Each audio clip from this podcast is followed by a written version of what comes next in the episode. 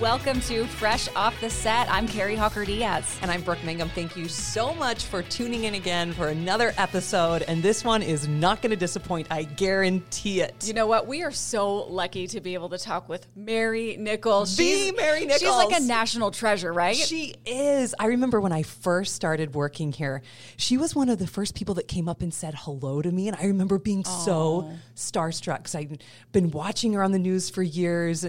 Like, she's just this larger than life personality, and she is exactly who she is on TV in person. She's just kind and wonderful and just such a good human being. It's so true. And I wish on the news they could have a little bit more humor. Obviously, you can't because it's the news because she is so hilarious. She's probably one of the funniest people I know. I love watching her harass Ron. yes. It's so funny. Her work husband, as she's dubbed it, they are so funny together. And Mary is just such a kind and wonderful person. I remember when I first started auditioning to try and get on the Fresh uh-huh. Living, I came home and I was so excited about to tell my mom, "Hey, mom, I did this." Da da da. And my mom doesn't ask anything about my day. She just goes, "But did you meet Mary Nickles?" but did you meet Mary Nickles? She's a national treasure, like you said. She really is, and she's the nicest human being. It's so fun to see her around at the station. Where she loves to chat with everybody. She is just so kind. And um, October is Breast Cancer Awareness Month, and so I sat down with her and we talked about her story. She's open about it. Um, and her job literally saved her life. How many people can say that? Mary can. Mm-hmm. And she is so wonderful to be sharing the story and inspiring so many people that are fighting cancer or who have fought cancer or who have maybe lost somebody to cancer. So, should we take a listen to her story? Let's do it.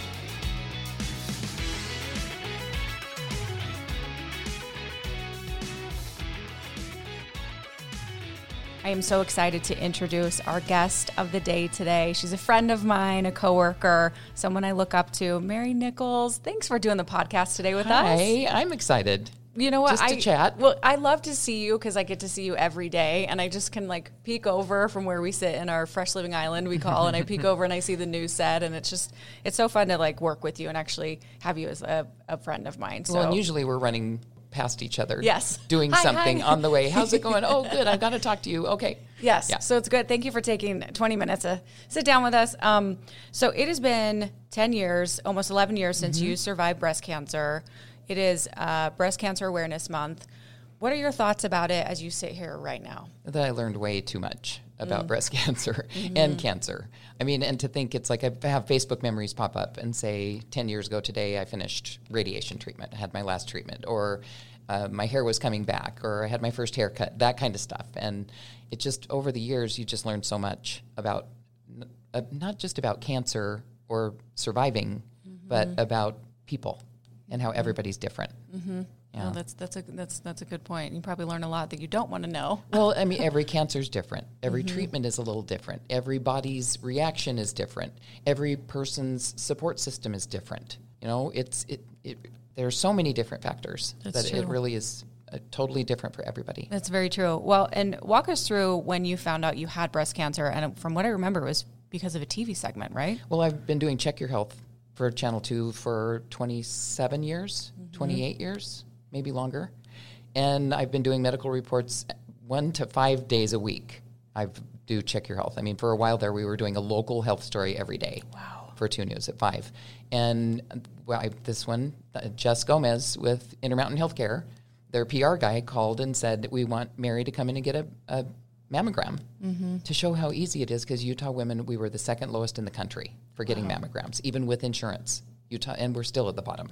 But they said if she shows how easy it is and it's no problem and it could save your life.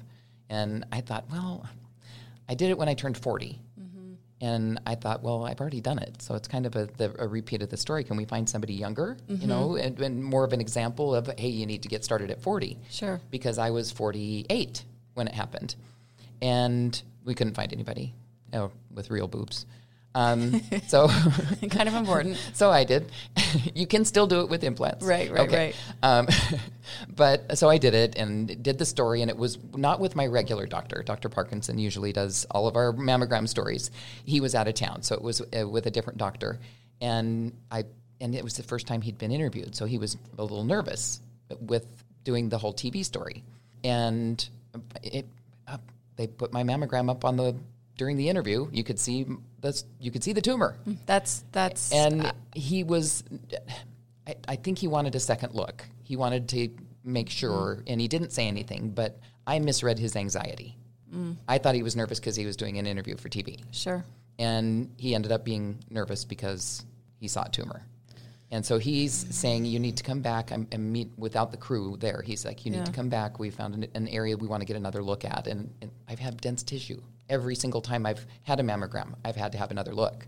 So I thought it was no big deal. And then a few weeks later, Dr. Parkinson called and said, um, No, Mary, we need you to come in. And then I knew it was bad. So Did they do an ultrasound the next or yeah, Dr. Parkinson did the ultras- uh, ultrasound and biopsy the same day, so Okay. I knew it was bad. And it ended up being um, I had done the story. The story aired about the mammogram, and go get a mammogram. I looked in the camera and said, "You Mm-hmm. It'll know, save your life." A few moments of discomfort could save my life, and it did. And my job saved my life. all from a TV segment. Yeah. It really is Yeah. honestly incredible. Um, what happened during the various stages, if you can talk about um, of your battle, different treatments, losing your hair, how was that? Especially being on TV. You know, that's a whole nother level. Well, I mean, uh, part of it too was talking to my kids beforehand. Mm-hmm. I mean, I didn't want to go public with it if they were going to be uncomfortable. I didn't want people at school to come up and say, "Oh, I hear your mom's dying," mm-hmm. and have them be worried or anything. Because so we were pretty open and honest about it, and they realized it would be a better story, more powerful if I did share it Your kids. on the air. Yeah. So th- I got their consent 1st mm-hmm. and my husband, of course, knew that it would be more. And and we'll just take it as it comes. I mean, the surgery was actually pretty easy for me. It was a lumpectomy, so it wasn't like very invasive, like a mastectomy or any kind of reconstruction. Uh, My my surgery was pretty pretty simple, and I had it done right before we were leaving for Christmas vacation. So I already had time off for Christmas, and we had the surgery. I think on a Thursday, flew out on a Friday morning to Seattle just for, for to family.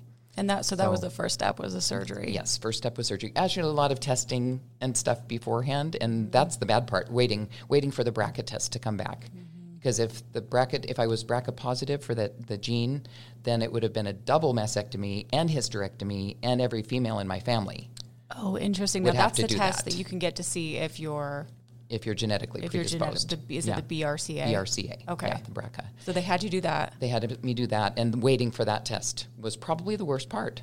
Seriously, not knowing. Once we had a plan, once they said, okay, this is the plan, you're triple negative, which is another genetic test that they do, not genetic, hormonal test. Mm-hmm. So they had just discovered triple negative as a different type of breast cancer five years before I had it. So th- they're making discoveries every day, I swear. But uh, triple negative can't be treated with hormone therapies. So, like tamoxifen and other chemotherapies are targeted towards hormone fed tumors. And mine wasn't fed by hormones. It was negative for the HER2, the progesterone, and the other one. I don't know what it is. So it's and, and I think maybe people that haven't been through cancer diagnosis don't realize that it's you know it's not just a one treatment for every single person. It's not like okay, here you have breast cancer, this is your treatment. Yeah. Here you have this can you know it's so it's so It you have to do to a lot of testing. Yeah, but now that they're finding all the different things, they're like, well, that won't help this type. This will. So they can adjust. And um, my oncologist explained it as a different cocktail. Every chemo is a different mixture specifically for your type of cancer. Mm-hmm. So that it's, and every breast cancer is a little bit different too. Sure, So, yeah. sure. Okay, after surgery, then you had chemotherapy. chemo. Yeah, and that was another one. It could be a really horrible chemotherapy for triple negative. It's triple negative is they said ten percent of breast cancers are triple negative breast cancer. 10%, okay. Ten percent, but it's twenty five percent of deaths from breast cancer. So it's a very invasive, fast acting cancer that they need to treat quickly. And li- I was lucky to catch it so early. Yeah. So we were able to do just the lumpectomy and then just chemo and then radiation. And chemo, chemo was was bad. I mean, the, after the first treatment, I I was worried it wasn't working because I felt fine. Um, I didn't get sick. Um, my hair wasn't falling out. And after about a week and a half, I started to lose my hair, and I was honestly happy. It's like I, I honestly called my oncologist and said, "Okay, we might have to change because I don't think this is working. Nothing's happening. Did, Yeah. did we get a bad batch or something?" And he said, "Oh no, we, we got the right stuff. You know, just wait." And then my hair started falling out, and I thought, "Okay." And I had my kids buzz my hair. Um, it started coming out in big clumps, so I went wig shopping and did a story on that. And then I did. Um, I had the wig ready once they buzzed my hair, and because it was falling out in big big clumps. Did you have to go? Did you with your chemotherapy schedule? Did you go weekly? And what does it look like when you go? Is it an IV? Is it pill form? Because I know every it's different for It- everyone. it is different. Um, I went every three weeks. Okay. once every three weeks, and I would go in on a Friday, so that if it knocked me down, I, I had the weekend to recover. So, um, and it's IV, and they hook you up to whatever cocktail you have in the bag, Right. And they do a saline. They also do um, a steroid that that helps keep you from getting too sick. Okay. Um, and everybody else has has different stuff too, depending on the type of chemo that you're getting, the type, depending on the type of poison. Yeah. Basically, they're poisoning you. Right. Yeah, and I did a story with my oncologist about what it is, what's it doing, and I, and I said it, it's kind of like blowing up a city to catch two bad guys. And he Mm. That's a said, good way to yeah, put it. yeah, it's collateral damage, and it really is killing all fast-growing cells. So I did one of the other stories was on why chemo and what does it do, and it's kind of the little science lesson. Cancer cells are fast-growing, and the other cells that are fast-growing, like cancer, are um, your hair follicles, your stomach lining, um, and that's why you get sick. And your nostril hair comes out, so your nose runs, and your taste buds are fast-growing and have fast-growing cells, so those die, and you don't taste things as well. So it, there- there are a lot of different things that, that it affects, and it gradually gets worse. It compounds each time you get the treatment. Every time. So every time I went back, and I ended up going six. That was my next question. How many? Yeah, you went so six. So every three weeks. Yeah, every three weeks, and and it really does compound. So the brain fog, you get a little fuzzy, you get a little probably like Alzheimer's, like you kind of forget what Mm-hmm. you walked in the room for, or I think they call it ch- chemo brain, right? chemo brain. Yeah, I've heard that many times. Yeah, and I've also done stories on concussions with um, neurosurgeons, and they there are things you can do to exercise your brain to fight the chemo brain. Oh, interesting. Just like concussions, to recover from a concussion, there are little brain, brain age games that you Exercises can for play, your little exercises for your brain to help you recover and regenerate your, your brain again. Well, it, you are an incredible human being because I mean, not only have you been through way too much for you know a human, but um, you only missed a few days of work dur- during all of this. Is that it- right? Yeah, there were a few mornings where I came in. You know, it's like when you wake up and you feel like I might have a the beginnings of a flu. I've got a headache and a sore throat, and I'll, I'll mm-hmm. just get put my makeup on and get dressed and go to work. Mm-hmm. And I do that uh, every morning. But there were some mornings it's like I did the morning show, and it's like I was green and feeling pretty crappy, and I go home after the four and a half hour show. And what time do you have to wake up every morning? I get up around 1.30. One thirty. Yeah. So to, middle to be of the here night. at three forty-five. Yeah, yeah, and not Yeah. feeling good, and to be able to just say, you know what, I'm going to get up, I'm going to try. And I joked and said, "Fake it till you make it." And really, that's what I would do every morning: was get up and say, "Okay, I can do this," and fake it until it's like, "Okay, yeah, I am awake, I am at work, and we are doing this, and I'm doing okay." So Maybe kind of a distraction in a way. we uh, definitely, yeah. I realized years later that having it be a story is part of what helped me get through it. Everybody deals with it a different way. You have your own defense mechanisms, and mine was I was doing a story on somebody else going through it. So I had this wall, a division of me personally. It's like so if anything ever happened to me, it's like okay, how would this be in a story? Mm-hmm. And that's what gave me a, a little protection. But then when I realized that, it's like, oh wow, that really sucked. Yeah, yeah. Well, and how how did viewers embrace when you you know went public with everything? And I know that you've been ever since you've been so supportive with foundations and um, spreading the message of get your mammogram, get Yeah. you know, and um, such an activist for it. How did viewers embrace it? Um, it, differently. I mean, some people cried when they saw me because they thought I was dying, and I hated pity. That's not why I did it. but others said I was brave, and others said, "You're, you know, why are you, you doing this? Why are you sharing something so personal?" But or others said, "You're so brave." But I've met people who didn't even tell their family that they were going through this, but they deal with it differently. Yeah. And for me, the, the, the viewers, everybody was different. I really did get different reaction. I mean, Facebook posts and that kind of thing. I'm more trying to turn it into, hey, get your early screenings. Yeah. Not, not just breast cancer, but all screenings. Sure. In fact, I helped with in, like the Image Reborn Foundation. I helped them before I had breast cancer. I love that foundation. Talk about that They're a little amazing. bit. But uh, but I also helped. I did the race for the cure. I did that kind of stuff before I had breast cancer because Mm-hmm. I wanted people to get their screenings and catch it early because I do health reports and that's what we do. Mm-hmm. We try to save lives and get people to catch stuff early. Um, Image Reborn is um, uh, Dr. Renato Saltz um, is a plastic surgeon and he did breast reconstruction after cancer surgery. And he said he realized that women needed more than just physical healing. They needed mental help and rejuvenation And support from and family, support. friends, community. And this and what it is is they they it's a totally free weekend where you're pampered. They have the food donated. They have yoga and crystal bowls and massages and mani pedis and you but you're bonding with these other survivors. That's what I was going to say. You're like around you. other people that have been, you know, through similar stories. Yes, and it, and it's just amazing to to get that bond. And I was actually on the board before I did a retreat for a couple years, and then I finally did a retreat. I was thinking I'm not the kumbaya kind of you know self help kind of kind of person, and I loved it. I would I thought I'd just be the comedic relief, and and I was, but yeah. we love Image Reborn Foundation. They've been on the show on Fresh Living multiple times. So Yeah, they're they're amazing. There are a lot of and one thing I I noticed going through everything is there's not one umbrella. There are so many little organizations like Image Reborn, and there are and the American Cancer Society and the Breast Cancer Research Foundation mm-hmm. and Susan G. Komen and I mean and but who do you go to? You don't get diagnosed and and make one phone call.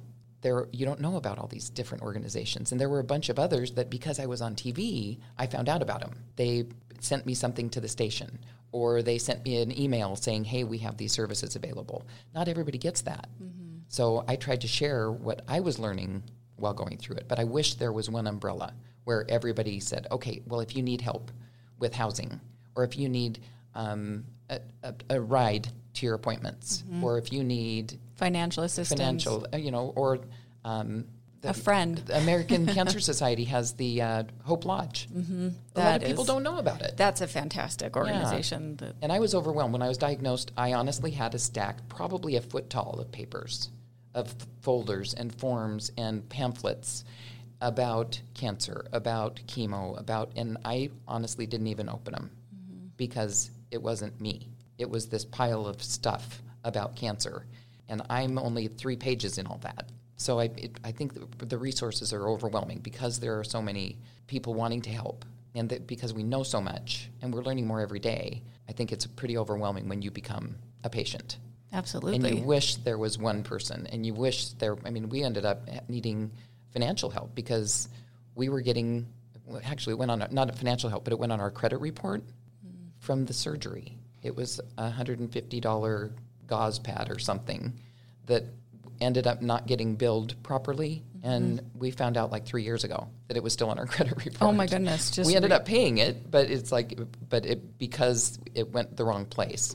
You don't have a financial help person like that yeah. because you have your oncologist, you have your radiology oncologist, you have your um, surgeon, you have your breast cancer surgeon, you have the plastic surgeon if you need that. You you know, and there are all these different. You don't have one person taking over your billing. Right. And that's a whole nother job. That's like a whole nother full time job. Yes. And um, it's good that we have all those resources. I imagine it can be. I always say with insurance, like with car insurance, you get in an accident, you have one agent who handles everything for you, right? Mm-hmm. If you have a health crisis, you should have one agent who handles everything for It's you. very true. Don't you think? Yeah, I absolutely We should run for office, Kari. Let's do this. I'm motivated. We, we got this. Um, if, if there's anything, what message do you want people to know about getting your mammogram um, immediately? If you know you're feeling a lump, if you're worried, if you're you know what kind of message do you want to Well, send? I think the biggest message is everybody's at risk. I had so many people say, "Oh, I don't have. I want to get tested for the BRCA gene to find out if I'm at risk." You're at risk, whether you have the gene or not. The, the BRCA gene is less than one percent of people with cancer. Less than one percent of breast cancers are the BRCA gene. So, no, uh, Dr. Parkinson said it's 95 percent of women with who e- be who end up being diagnosed with breast cancer don't have any cancer in their family. So everybody's at risk.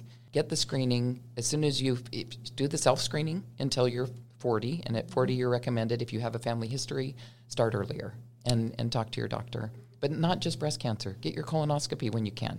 Get your vaccinations, the flu vaccine.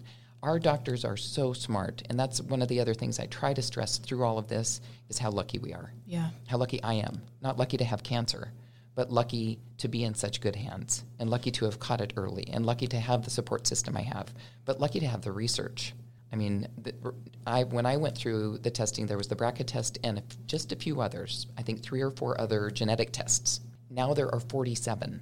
When you're diagnosed, they do 47 genetic tests to see, okay, what is this connected to? It's mind blowing It how is. far we've come. It is. It really is. And we're so lucky. We're so lucky. So get your screenings, do the recommendations. My mom died of colon cancer because she missed her screening. And she was only 67. But if she would have gone in at five years when she was told to, it would have been a polyp and it would have been removed. And she waited till two years too late. And it was too late. But it doesn't have to be. You can get your screenings. Right. Mammogram, I've had two actually. Mm-hmm. I'm 41. I've had two because it is in my, it runs in my mom's um, side of the family. Mm-hmm. But now learning from you that everybody's at risk, so I'm even more glad I did. But um, it really is not as bad as It's you think. not. It's like a little hug for the boobies. Yeah. Well, You know? and, and I always tell people it's just honestly a few seconds. Yeah, And it's not bad. The flatter they get it, the better they can see. Yeah.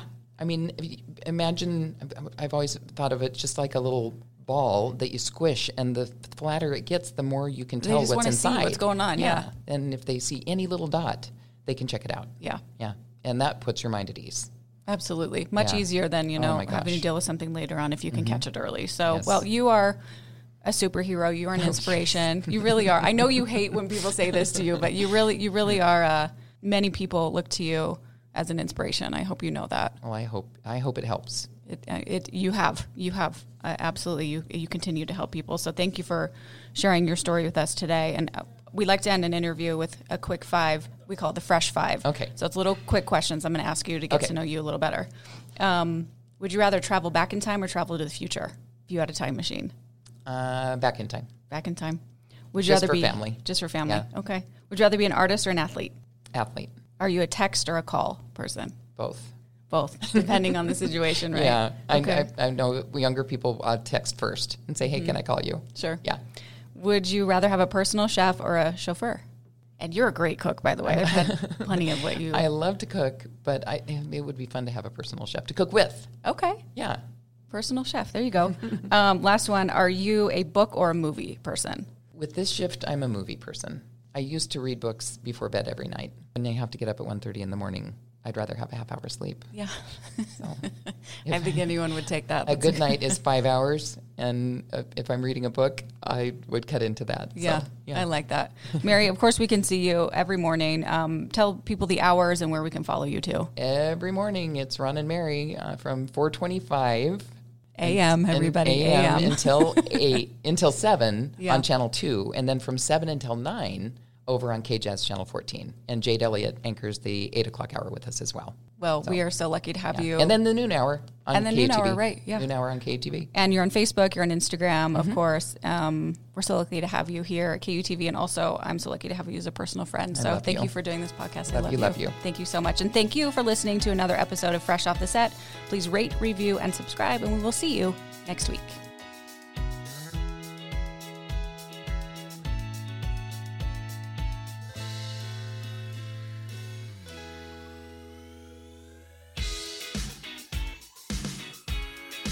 Congrats, you made it to the end. If you want to continue to freshen up your day, you can watch us on Fresh Living every weekday on CBS Channel 2 in Utah at 1 o'clock. You can also watch us on our YouTube channel, KUTV Fresh Living, and follow us on social media. We will see you next week.